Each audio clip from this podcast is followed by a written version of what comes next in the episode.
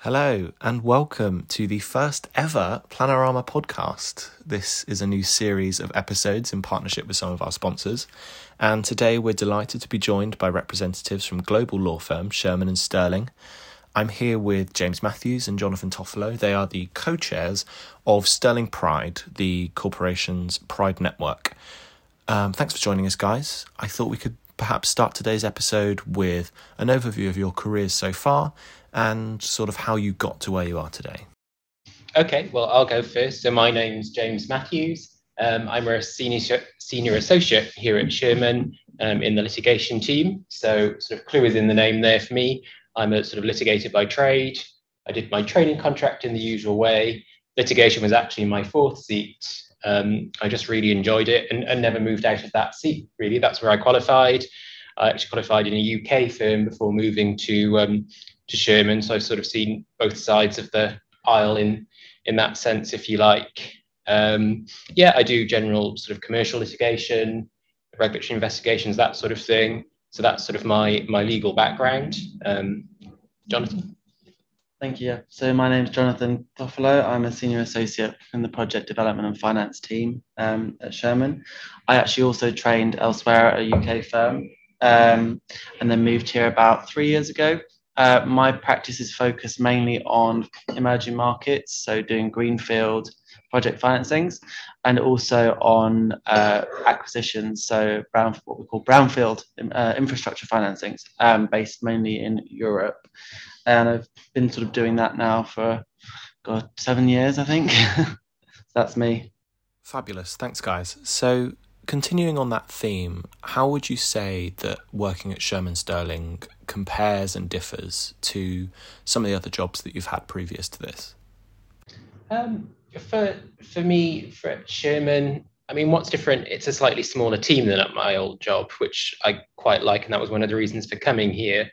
Um, I would say there's, I mean, there's not.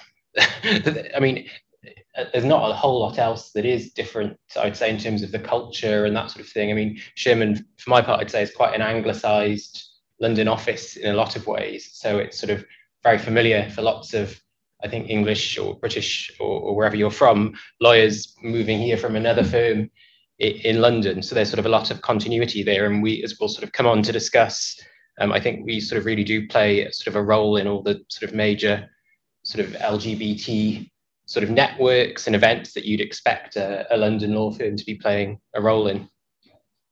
I think from my perspective in the sort of project finance space, you know, you usually have a sort of basic structure, if you will, not to get too technical, but you'll have the basic structure. Um, but somewhere like Shearman Sterling, you almost never see that basic structure. It's always going to have some sort of interesting quirk to it or permutation, or it's going to involve 10 jurisdictions or, or, or, certain other issues. So I think one of the things that sort of differs from my previous uh, work is that pretty much everything you I end up doing here is first in kind or first in country or a, you know a new technology um, or there's some other complication that means you know it comes to Shearman Sterling. You don't usually get sort of the the, the sort of vanilla, if you will, flow flow transactions um, I think as well, in terms of culturally, the kind of people that do well at Shearman are people who sort of want to take a bit more control over their careers and not necessarily just sort of be handed transactions and handed work and say, okay, here's another one like the one you've just done. Um, you know, do the same thing again. It's it's very much about business development, about creating client relationships from sort of an early stage and trying to use those as best you can. So I think if you're someone who is attracted to the more entrepreneurial side of things, I think Shearman it, it would be a, you know a good fit. That's great, thank you. So one of the main reasons that Plan was set up was in order to ease that transition between being a student and then entering the corporate field. So what kind of advice would you give to LGBTQ plus students in terms of easing any concerns or apprehensions that they may have in terms of entering corporate environments?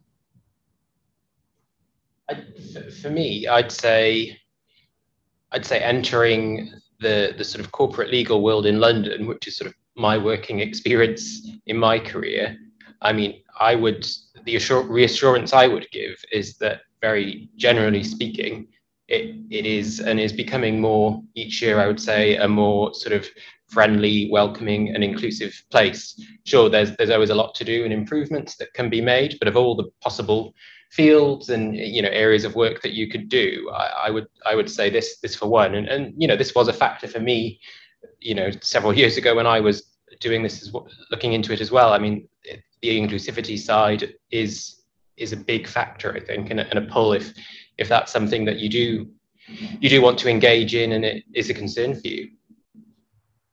I completely agree. I, I think you know what I was going to say is you know know your rights in a way. You know the law is on our, is on our side generally speaking, um, but and law firms are sort of some of the best placed organizations to know what the law says.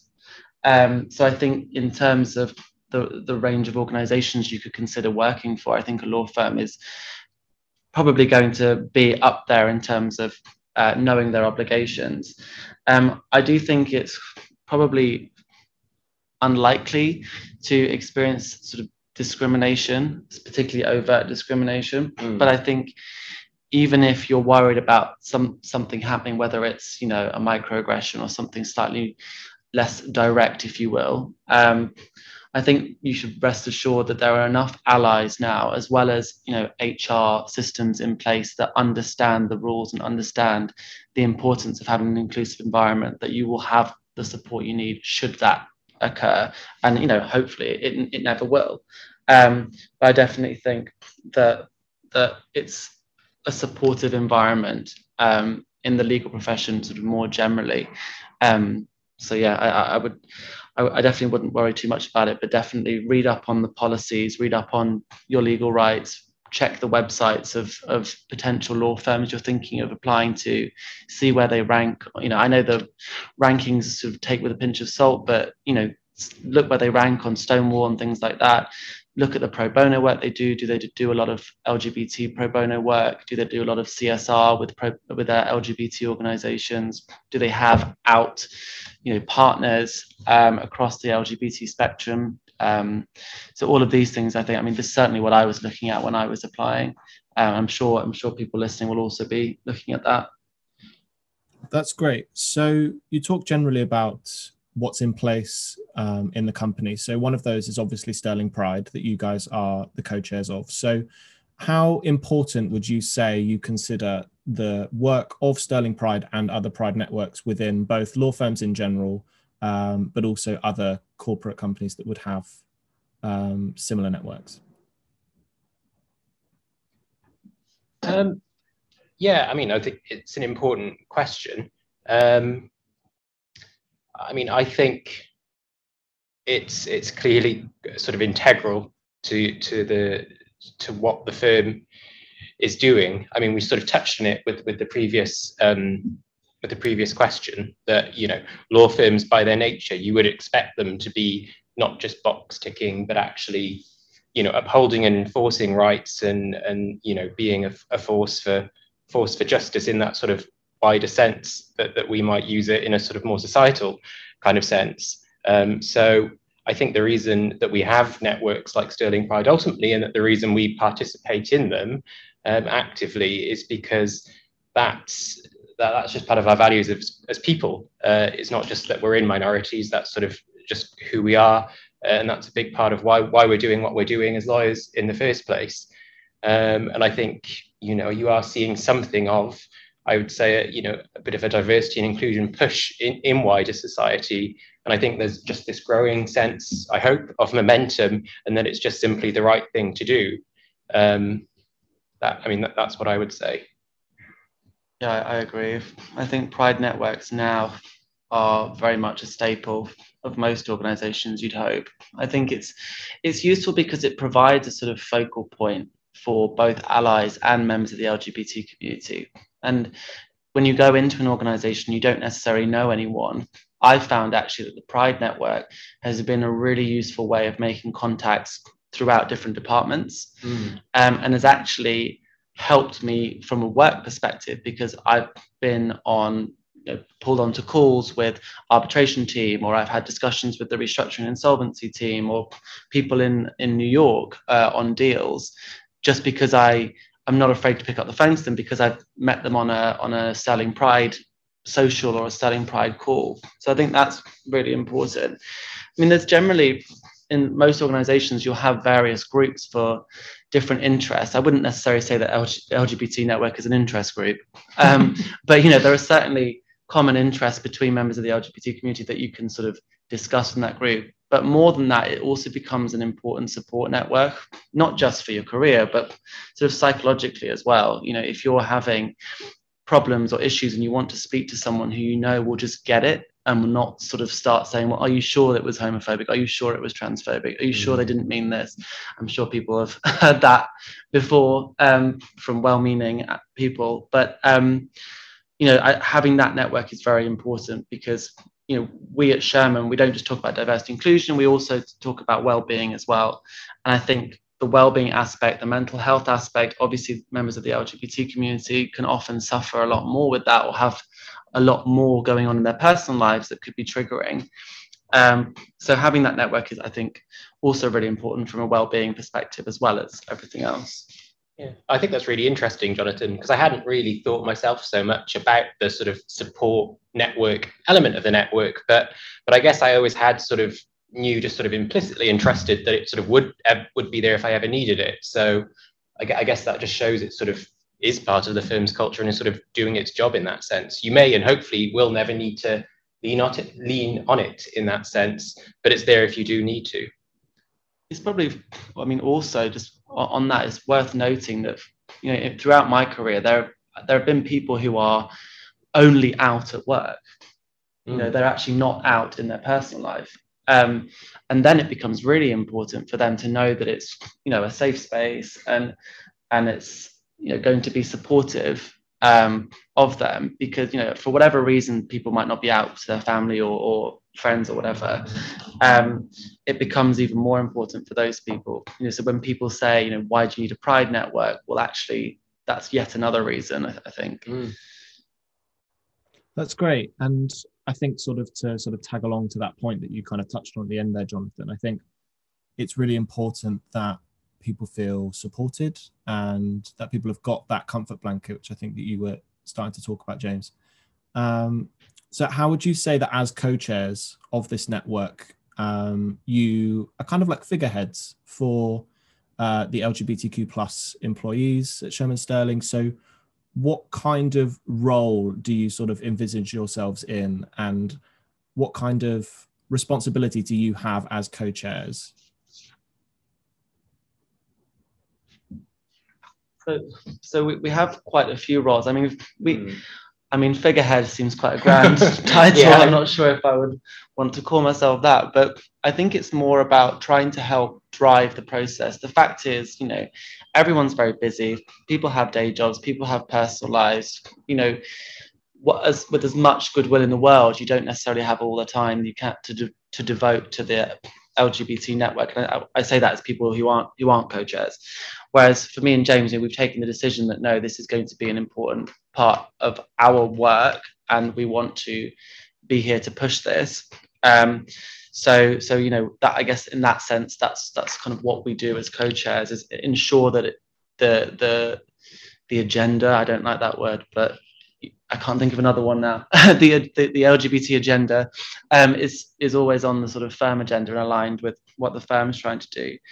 I mean, from from a more on a more specific basis, I mean, James, maybe you can talk about some of the things we actually do in the network. Mm. Yeah, yeah. Um, I mean, yeah, in terms of what the agenda is, I mean, yeah, there are specific agenda points and sort of uh, events we have that I guess I can can talk to. I think I think maybe sort of cause doesn't sound quite right either. So I'll stick to the uh, stick to the uh, the uh, Sterling Pride agenda. Um, well, yes. So just to give you a taste of the sort of things that that we do and sort of will be doing, um, we've had a client event this year. It was virtual, but um, it's what we call a fireside chat. Um, and that was on a particular client, an LGBT client's sort of personal story, his, his journey in the corporate workspace to becoming a G, GC. Um, and that was really interesting with one of the, with a one of the partners and another another lawyer. Um, it, it, really sort of illuminated a lot of LGBT issues, um, a lot of sort of um, sort of intersectional issues as well, because that particular individual was was from an ethnic minority and uh, the, the, country he was from as well, and sort of crossed borders. So that was a really interesting event that had a lot of engagement and was sort of a bit of a lightning rod, I think, to talking about inclusion generally and just sort of opening up these discussions, which is really what we, you know, a, a big part of what the role of what the network should be about, I think. Um, we, we've sort of, we're, we're, doing quite a bit from a graduate recruitment perspective as well, I suppose. We are, uh, uh, next month, I think it is, we're doing a graduate Q&A event um, that, uh, that a few people from the network will be on. So that's a good way to sort of engage uh, sort of in a similar sort of nature to this podcast, really.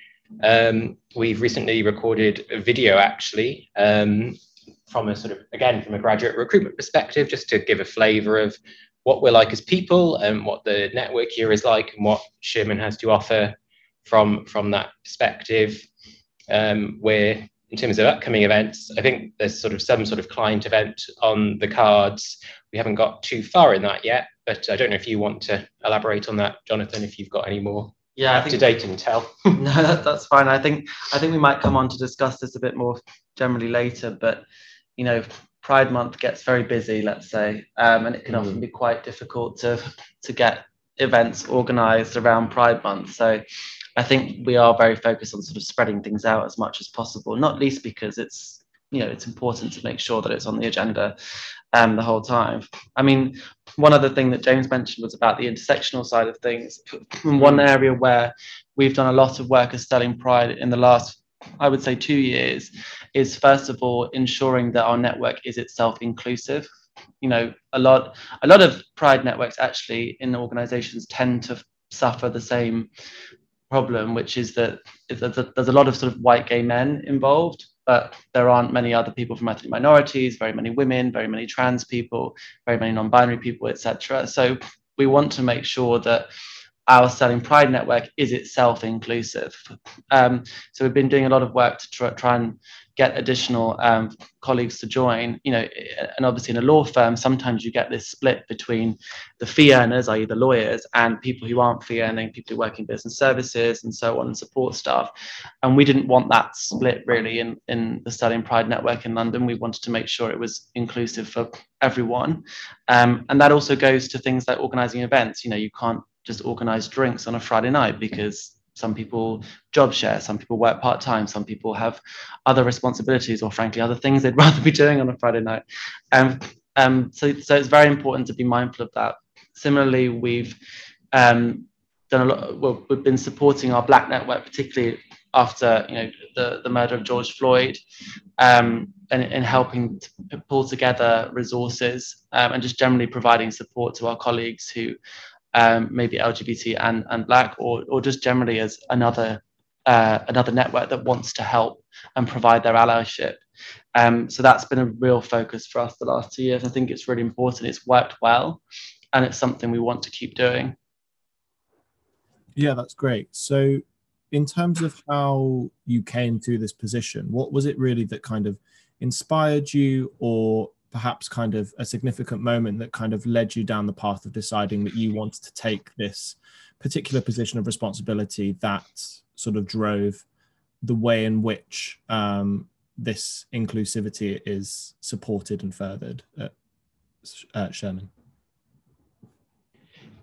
Yeah, I mean, I'm not sure I had a sort of big cathartic moment about it all, really, just so much as a you know you sort of start a new firm you you meet new people you see what it's like and actually it sort of i mean there was a bit of a penny dropping moment in the sense well you know if not you know if not me who? No you know if not now when? That's sort of not quite as dramatic as that but but it was that sort of thing and actually if i you know really want to engage and make the most of the network and as jonathan was saying earlier it's you know it's it's quite good to be sort of active in the network because it can just be a bit of an icebreaker to when you do meet other people within the firm or in other offices sort of in the course of your work and then sort of vice versa if you've met those people then when you meet them in the in the pride network it, it's it's just sort of a better way of connecting people and, and, and making the, the firm and the, the, people in it a bit more interconnected. So so it's really just it, it, was it was really just sort of that sort of for me the, the human, you know, the human connection and the interpersonal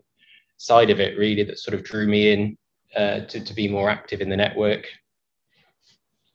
Yeah, I think it's probably the same for me. I mean, it's similar in, in, you know my personal life why I'm so outspoken about these issues uh, or various issues in the LGBT community and you know people tell me that for some reason people will listen to me I really don't know why or if it's even true but I was kind of I kind of felt a sense of not not moral duty maybe but in some ways a sense of duty to be a voice for people who weren't necessarily at that point or didn't feel confident enough to represent themselves to speak up about certain issues, which I think is why I'm particularly so focused on inclusion.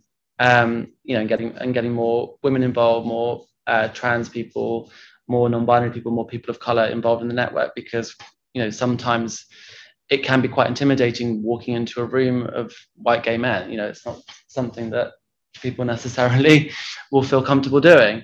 Um, so ensuring that it's very clear in all communications that there's an inclusive space is something that's really important to me, and, and frankly, not some not a message that I had seen being put out there regularly by networks ac- around the city.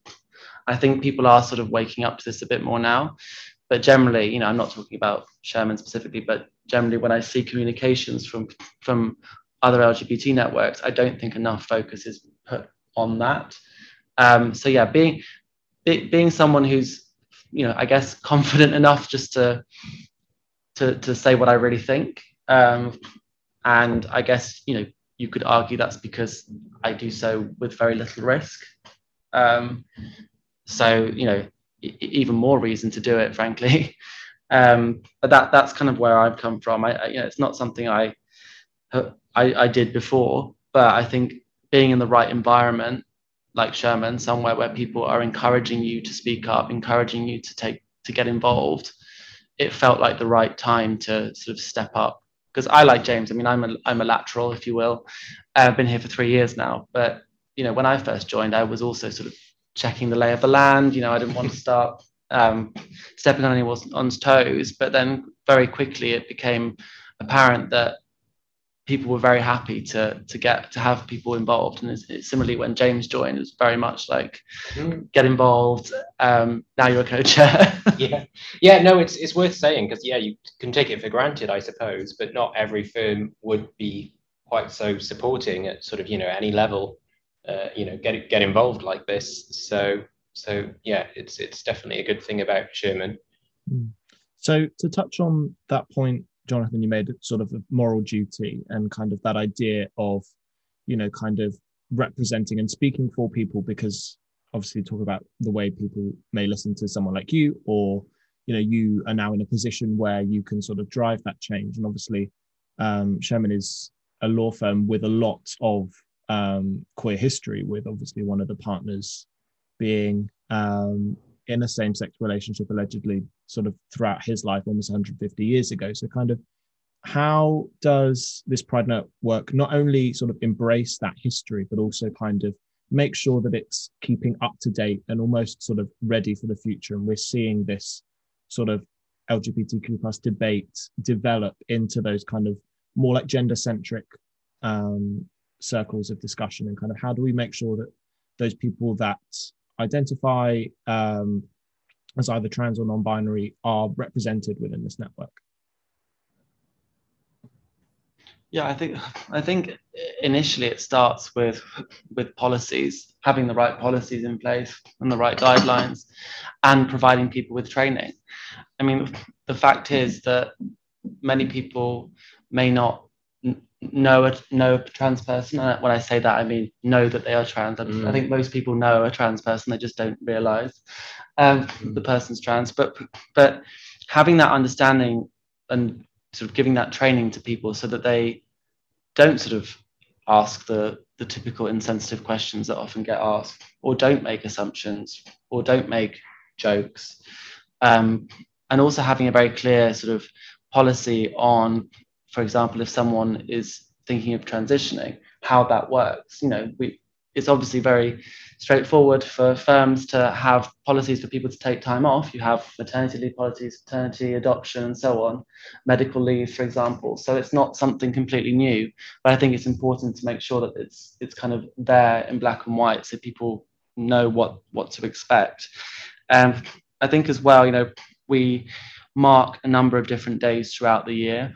Um, so, and again, this sort of goes to the point about ensuring that we're keeping we're talking about LGBT issues throughout the year, but for example, you know, Trans Day of Remembrance, Trans Day of Visibility, Non-Binary Day, etc. Um, making sure that we put communications out with you know resources. We also have some fantastic training sessions run by organisations like Global Butterflies, who are fantastic and do a lot of work, a lot of great work around the city um, to to help bring people up on these issues.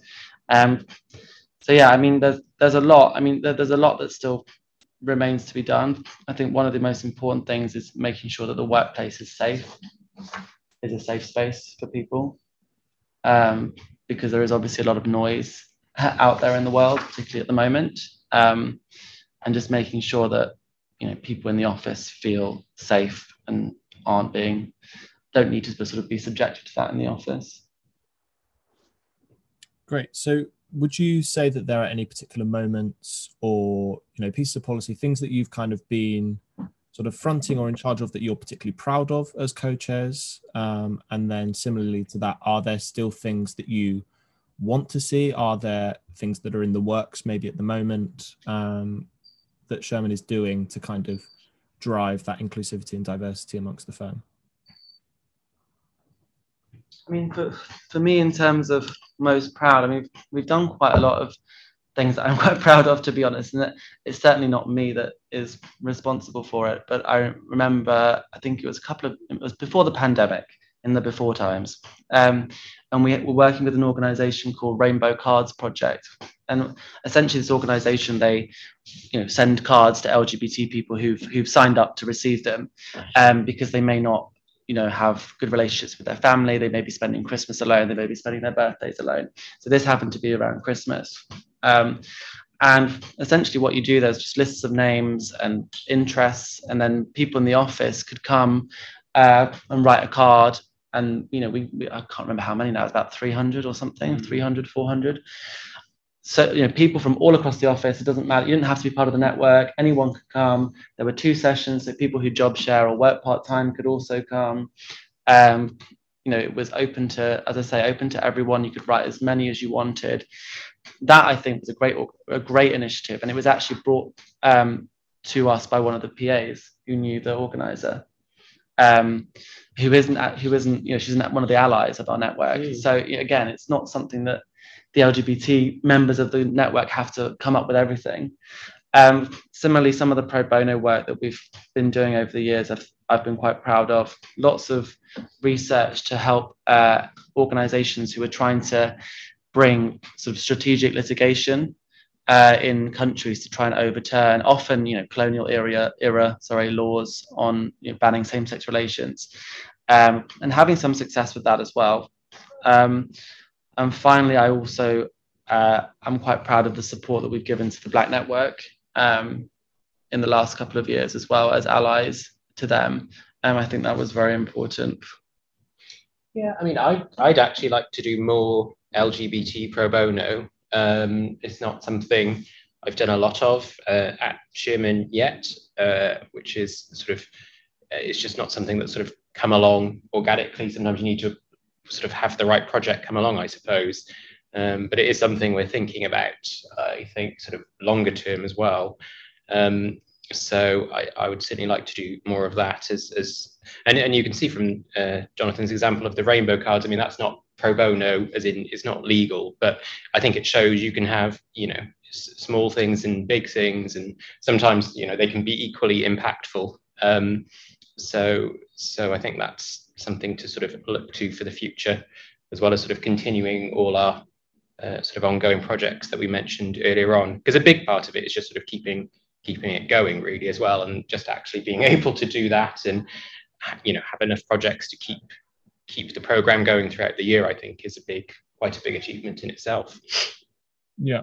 And sort of on that topic, uh, Jonathan, of kind of like the the support of allies, sort of within the firm and sort of on a wider scale, what do you sort of see as the importance of making sure that there is not only a strong structure of queer people within the network, but also allies as well? What what do they give uh, to the network in order to sort of further it and its work? Yeah, I think, I mean, ultimately, in, in most organizations, you're going to be in a minority, even if you have a LGBT network. You know, the LGBT members of staff will, will in all likelihood, be in a minority. So the, the, the role of allies is to make sure that they, the LGBT people know that they are supported, they are in the majority when it comes to people who support them, if that makes sense. Um, and for me, it's been very important to have allies. I mean, I made quite a conscious decision when I moved to Shearman that I wasn't going to pretend um, because, mm. as I put it then, you know, I'm too old for this. Um, but that's obviously, you know, that's obviously a joke. But I just decided I'm not doing it, and I, frankly, uh, have probably quite quite a lot of privilege in being able to do that. Again, going back to the point I made earlier about the level of risk I'm taking by being out is pretty low. I mean, I have a supportive family, I have supportive friends, many of whom are straight allies. Um, I have very supportive colleagues, and I work for an organisation that supports me. So it wasn't exactly a huge risk, but you know, there's still always that trepidation. You never know, right? Whenever it's unfamiliar. So having allies and having people who were so overtly sort of so so clearly supportive right from when I joined uh, was frankly a bit of a shock, but also really in a nice way. It was really nice and just made me then, frankly, ultimately empowered me to want to be a co-chair of the of the mm. network and want to be so visible. You know, I've done a few internal articles about my sort of own journey, which I mean, God, before I joined Shearman, I would never have done that. Um, you know, I would never have had the confidence to do that. So it's it's so important because you feel like you can just be yourself and you're not going to be judged or told to rein it in. yeah. Yeah. I mean, yeah. I mean, having allies, I mean, ideally, in the ideal world, everyone would ultimately be an ally. Um, but but you sort of need to be realistic and and and actually some people are going to be more outspoken allies than others. So I think that's where having a formal ally program sort of can be of real use um, uh, because, as Jonathan said, it's sort of very reassuring when you sort of, you know, meet someone and the fact they've got the, the ally on their signature or something like that, you know, it sort of it reassures them as well that we're all sort of on the same side, I suppose, if I can put it like that. And it's uh, so so yeah, I just I just think it's really important, and every firm has a slightly different way of rolling out ally programs and encouraging people to sort of be be part of it. But um, it's just uh, just to come back to some of the original points. It's kind of all about just sort of ingraining it into the culture, and as Jonathan was saying, it sort of really is here um, to the point where I'm not sure we even need a formal ally program anymore. It's not really something that's you know needs to be promoted. It's just sort of there, part of the part of the fabric in the same way that the uh, Sterling Pride Network is. So yeah, again, that's just really great. Yeah, I think that's a really interesting point that you make there, James, because actually, I think there is a massive divide within the community of those that feel accepted and included and those that feel marginalised. And actually, perhaps it is down to us to make sure that no one is left behind. And, you know, we see that within queer representation and queer media, where a lot of the stories that are told are very white, cis, gay centric, when actually that's not a fair depiction of the community as a whole. And so, how do you sort of see yourselves, I suppose, as allies to other members within the community?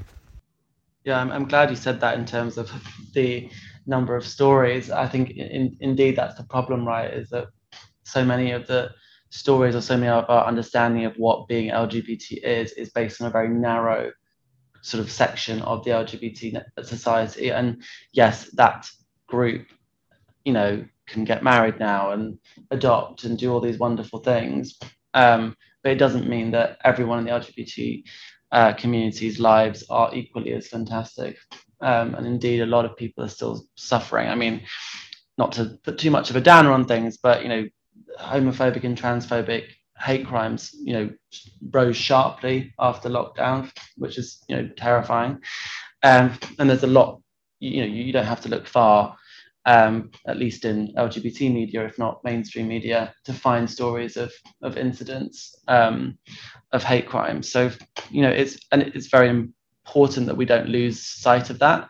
And I think when you look at the statistics, you'll see that often those hate crimes are perpetrated against people who within the LGBT network who aren't, as I say, white gay men. Sometimes it is, of course, um, but there is a, you know, a, for example, trans people are, are very h- highly likely to be the victims of some sort of hate crime or, or violence. So I think understanding that what's going on in the world, not just the workplace, um, is important. Is an important part of being an ally, whether it's for your your uh, trans colleagues or whether it's for your black colleagues or female colleagues or whatever it might be. You know, there are things going on in the world that can have a real impact on their mental health, even if it's not something that's necessarily happened to your colleague that day. You know, it could bring back memories of something. It could just generally add to the sense of fear of being whatever it is that that person is out in the world.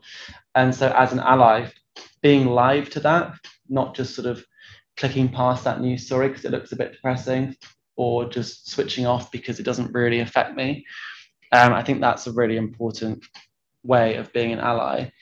Um, yeah, sorry, James. Do you yeah, no, no. I mean, yeah, just just sort of so in a in a way, basically, you know, just listening to the other affinity mm-hmm. groups and seeing what they've got going on, because the whole point, you know, the one of the, one of the ways that just sort of discrimination and prejudice can come from is just you know, well, ignorance and you know, closing minds, closing ears, so I guess you know one way to look at it is well we need to do the opposite. So if we're just you know going through our own little bubbles, do our own little thing, our, our own little things, our own little projects, you know, it's it's just an echo chamber. You're not really doing anything or achieving anything. So you do need the I guess it's the theme, probably the theme coming out in this podcast now about yeah the intersectionality and you know listening to the other affinity groups, supporting them, working with them.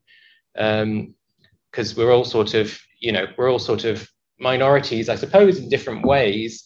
Uh, we're, we're not minorities in every way. That's that's true, as Jonathan said. You know, both I mean, both of us are, are white white males, but um, but but I think when you sort of fit us all together, we're all part of that. You know, kind of quite colourful, rich puzzle. And actually, when you look at us there, you see, oh well, that's you know these are the people in a way. It's not just uh, one minority or you know some some one monolithic group that can be stereotyped or have the supporting cast. It's like you know this is the world. This is a group of people. And actually yeah and and you know eventually maybe uh, I don't don't want to go into too much detail on this, but it's interesting that Jonathan said how you know you may know a trans person, you just don't know you know them, and the same could have been said for gay people 30 years ago. So you know, eventually maybe it won't even be that we're in quite such a minority when you add up all our differences and sort of st- start you know embracing the differences sort of in danger of verging onto cliche now but i think uh, think I got my point out there. Yeah, I, I, mean, you can't you can't ultimately be an ally to the LGBT community if you're not also an ally to women, an ally to people of mm. color. You know, um, so because because of the intersections, right? So yeah, you've really, I mean, you know, arguably it's a lot of work. I mean, I don't I don't find it a lot of work, but I guess I've been doing it longer than some people. um, but yeah, I think just as I say, keeping keeping an eye on the on the issues and and actually when you read a news article think do i know anyone that who would who if they read this article would it would sort of trigger them or it would make them feel a certain way? And just to be aware of that doesn't mean you have to go and start going up to your lgbt colleagues and be like oh i saw the the hate crime statistics. How are you feeling? That's a bit heavy in the workplace. But you know having it in the back of your mind so that if someone wants to talk about it is is a good thing. It shows that you've read the article that you have actually thought about it and that you care i guess. Yeah just just being open and live to it and you know not being closed-minded goes a long way i think. Um, yeah. Yeah so we've kind of touched on that idea of both support but also the the prevalence of hate that's still out there against the lgbtq plus community. So to those that are kind of stimulating the conversation that pride has kind of exceeded its purpose or the time for Pride has passed, what do you say to them and, and why is Pride still important to you personally, but also on, on a wider scale? Well, I think, I mean, I kind of alluded to this point earlier about, you know, I think if you're a, a, a white gay man living in London, um, middle class, uh, then maybe you don't need to go to Pride, and that's fine. Um, but it's a shame because I think if you are in that category, you should then be an ally and want to support the rest of the community because I think it's pretty clear that the rest of the community isn't living living their best life, if I can use that, mm. using that quote, you know, in, in, in many ways. And I think that's why pride is still important because, frankly, you know, yes, the laws have been changed, uh, and ostensibly we have our legal rights, um, which me and James will know all about, but um, as lawyers, but but it, it, doesn't mean that the reality on the ground is that everyone is now suddenly fine. Mm. Um, you know, there are still lots of um, lots of issues, particularly, for example, around mental health um, for LGBT people, uh, and in particular for trans people. So I think if Pride's focus, you know, can shift to be more supportive of the of the people that it needs to be supportive of, then I think that's that's great. But I still think as well it's important to have a moment in the year where you're focusing on on one particular issue. You know, we we have days of the year for all sorts of things, or weeks or months for all sorts of causes. Um, and it's not that you don't care about those causes for the rest of the year. It's just that, okay, let's take the time today. We're talking about this. Let's all focus our energies on this. And I think that's why Pride is helpful because it gives everyone a moment just to focus on that and think about, right, what's what's actually happening, what's going wrong, what can we do, and give people who, for example, some allies who, you know, don't think about this every day because they don't have to and that yeah that's in some ways that's fine everyone has other things to worry about but but this will give everyone a moment to really focus on this i think that's why it's sort of still important yeah i mean don't want to be sort of reductive but you know if we've still got father's day or siblings day and things like this why not pride yeah. uh, i mean those are pretty basic things so uh, this is you know equally fundamental, if not more so, for all the reasons we discussed. Yeah, so I want to go back to um, one of the words that we were using earlier, and that of kind of the the LGBT agenda, um, which is something that sometimes has that sort of toxic turned against us use um, by people who are either homophobic, transphobic, etc. Um, but what kind of case can be made for um, spreading that LGBT agenda and making sure that pride and education about queer people is something that isn't just part of Pride Month, but is something that people are constantly aware of, people are constantly learning about. And why do you feel that uh, the education and celebration of queer people should go beyond just that of Pride Month? I think I think it's the same for any issue. You know, why should we talk about mental health? other than just during Mental Health Week? Why should we talk about Black History rather than in Black History Month? Because it's it's something that affects people all year round, um, and it's part of our it's part of our society. It's part of our culture. It's just reflecting uh, reality, exactly. You can't ignore the reality. You can't just acknowledge reality on one day of the year, which is obviously what some people would like to do, if that uh, you need to acknowledge reality every day of the year. Otherwise, you are doing the closing your eyes, closing your mind thing, basically. Yeah, I mean, LGBT people don't just go back into their boroughs after Pride. You know, they're still there. Yeah. Um. So, yeah, I mean, I, I just think it's very for people who who don't want to hear it. That's that's fine. You know, it's a it's a it's a free society. Um, but I think the harm the harm really comes from apathy. Mm. When when when the majority of people, if sorry, not when, I don't think majority of people are ap- apathetic. Thank goodness. Um, but if if people become apathetic, that's when it becomes more difficult. I think. Yeah, fabulous. So, James, I think earlier you were talking about sort of the the typical calendar in terms of events, training, uh, recruitment practices um, that Shearman does uh, with regards to um, Sterling Pride and LGBTQ people. Um, and obviously, we were talking about the fact that it being a year wide thing is kind of a logistical thing as well as sort of um, an mm. imperative thing to, to make sure that um, that relevance is sustained throughout the year. Um, but could you kind of sort of um, perhaps remind us of sort of like a typical um, sort of calendar in terms of you know landmark events um, or things that Shearman does uh, throughout the year to ensure that um, LGBT colleagues are supported all year round?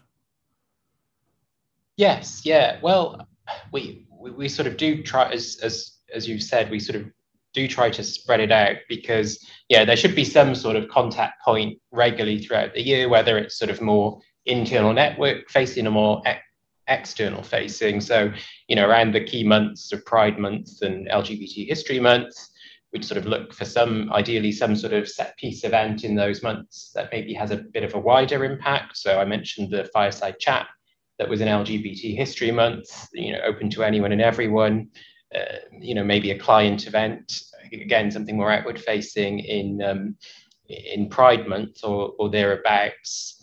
Um, and, and then it's really just sort of trying to keep engagement and sort of interspersing the rest of the year. And, and, as I say, it's sort of a big part of it is really keeping it going so that that could be, you know, the, the, the graduate recruitment events for a few months, uh, making sure, you know, after Pride Month, it just doesn't all go quiet for the rest of the year, having a network catch up drinks, um, I, I, think you know, yeah, it, it's really about keeping the calendar sufficiently busy so there are these touch points for people to get engaged and just remember that you know we're here if they they want to get involved or, or sort of need to get involved. Um, yeah, I mean, and then there's various sort of little bulletins as well that go out on on our intranet throughout the year as well that help remind people. And I mean, as Jonathan said, I'm not sure I would describe uh, sort of what we do as being a figurehead type role, but you, I suppose you do get enough press, if you like, internally that people just sort of know you're there as well, if if that's helpful to them. Um, so so yeah, they're just sort of getting that internal visibility there um, helps. Don't know if you have anything to add, Jonathan.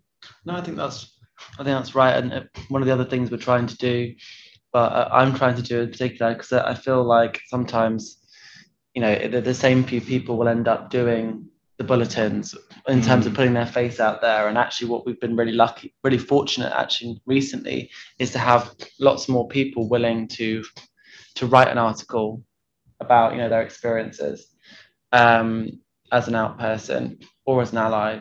And so I think it just makes it more interesting because you're hearing from lots of different people, and maybe there'll be people in the network uh, in the in the firm that sort of oh I didn't know so and so was was gay or lesbian. Not that it matters, but it's you just feel like you get to know them a bit better once you've read their article talking about their experiences, and it just I don't know, just I, I think it's just makes people a bit closer in a way.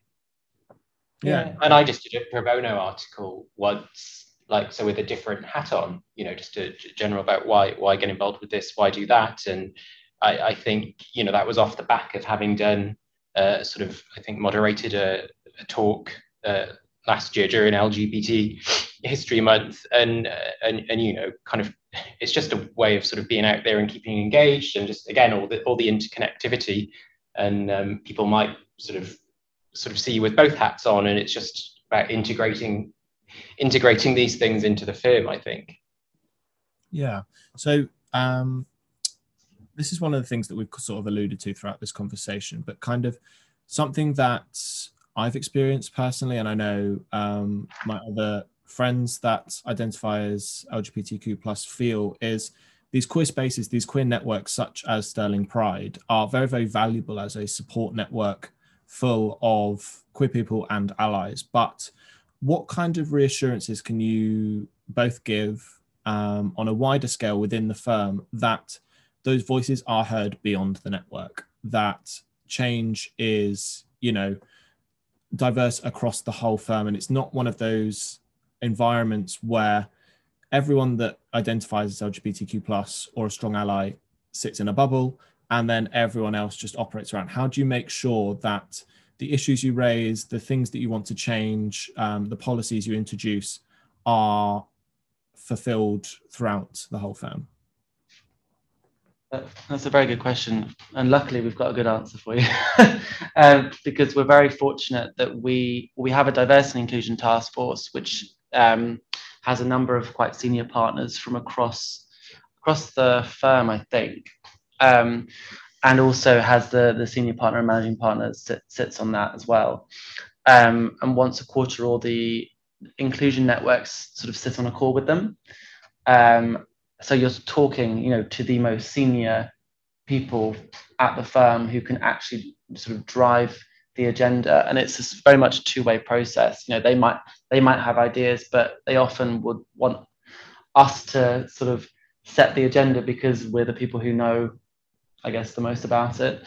Um, and so you'll have Sterling Pride, you'll have our Black network, our Women's network, our Veterans Network, all sorts of different networks um, at the firm who will sit on that call and give updates and ask questions and um, to make requests, if you will. I mean, generally, whenever we've tried to do something, it's been it's been fairly easy. I mean, like any organization, there there will be a few hoops of to jump through, um, and we're also a law firm, so you know everything gets read several times. Um, but for example, recently we've put together a list of FAQs for LGBT applicants, um, which is essentially just a list of the questions that we thought LGBT people would want to ask, but perhaps wouldn't feel comfortable asking in an interview process.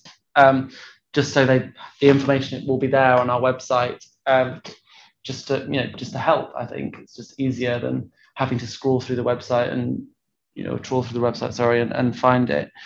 Um, you know, and that was an idea we had. Diversity inclusion team in London was very happy with it. Uh, it's been passed on to the relevant teams to get sign off, and I think I understand now it's been signed off and will will go off at some point. So that's one example of something where we we literally wrote the thing ourselves and then sort of sent it off to get approved, and it's been approved, and it's quite. I think we're both pleasantly surprised. Um, but just just because of more of the uh, more because of the admin than anything else. But but um, yeah, that I mean that's an example to show that you know the firm wants us to to do more, um, and it's about making sure that the right people are in the room who know enough sort of about about a particular issue to come up with the right solutions if that makes sense hmm.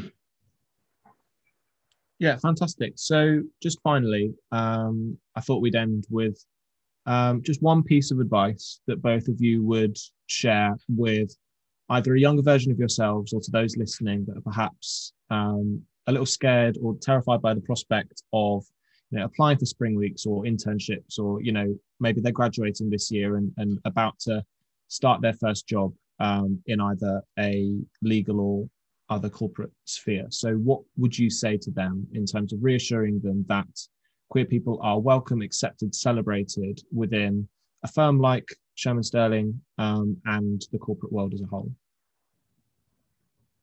I mean, I would say, and this is a combination maybe to my younger self and just general advice. You know, it's I would say it's it's uh, it's a marathon, not a sprint, um, and that you know it's great that now in the 2020s. There's there's so many sort of support networks and mechanisms there to help you, and, and things really have come on quite a bit. Um, and just know that sort of all of those are there and they're there for you to engage with if and when you want them on whatever sort of issues you want to engage on you know if it's if it's a sort of a black gay woman you know you can join your firm's women's network you know maybe it's not quite the right time to join the lgbt network but the time for that may come so that's what I mean. You know, it's really not a sprint, um, and you can just take things at your own pace and time. But as I said at the beginning, you know, that there's very few fields to work in that are more open and welcoming, uh, in my experience, than than this one. So, so that's definitely sort of reassurance to take. Yeah, I, I agree. Um, and I don't know if this is really advice, but yeah, ultimately, I mean, your sexuality or your gender identity is your business, and most people have other things going on in their life that they're probably not going to be that focused on your sexuality or your gender identity. I, I tend to find anyway. Yeah. you know, um, I know I know it can, I don't, and I don't mean that to sound dismissive at all, but I think for a lot of people nowadays, it's sort of not really something they think about in the in the sense of like speculating about people's identity or whatever it might be. It's just sort of you tell people what it is you want to tell them, and that that sort of that's sort of it. You know, if you if you want to come out or start transitioning or whatever it might be, you know, then people generally will say, okay. it doesn't usually get more more intense than that, I don't think. But again, as as James said, you've got these networks, you've got allies um, that can support you if you if you are concerned about how to go about that process. And, you know, and I've I've helped people through that process, whether it's coming out or or considering transitioning. Um, so you know, it's not. It, it's something you should feel comfortable leaning on both HR and also your your LGBT network colleagues for if you if you want to. Brilliant. I think that just about wraps us up. Thank you so much uh, to Jonathan, James, for you both giving up some of your time and sharing your expertise and experience and advice with us all. And, you know, giving up your time to speak to me today. I really, really appreciate it. And to those that are listening, thank you so much for joining us. Hope you have enjoyed Plan's first podcast. And we look forward to you joining us for the next one. Goodbye.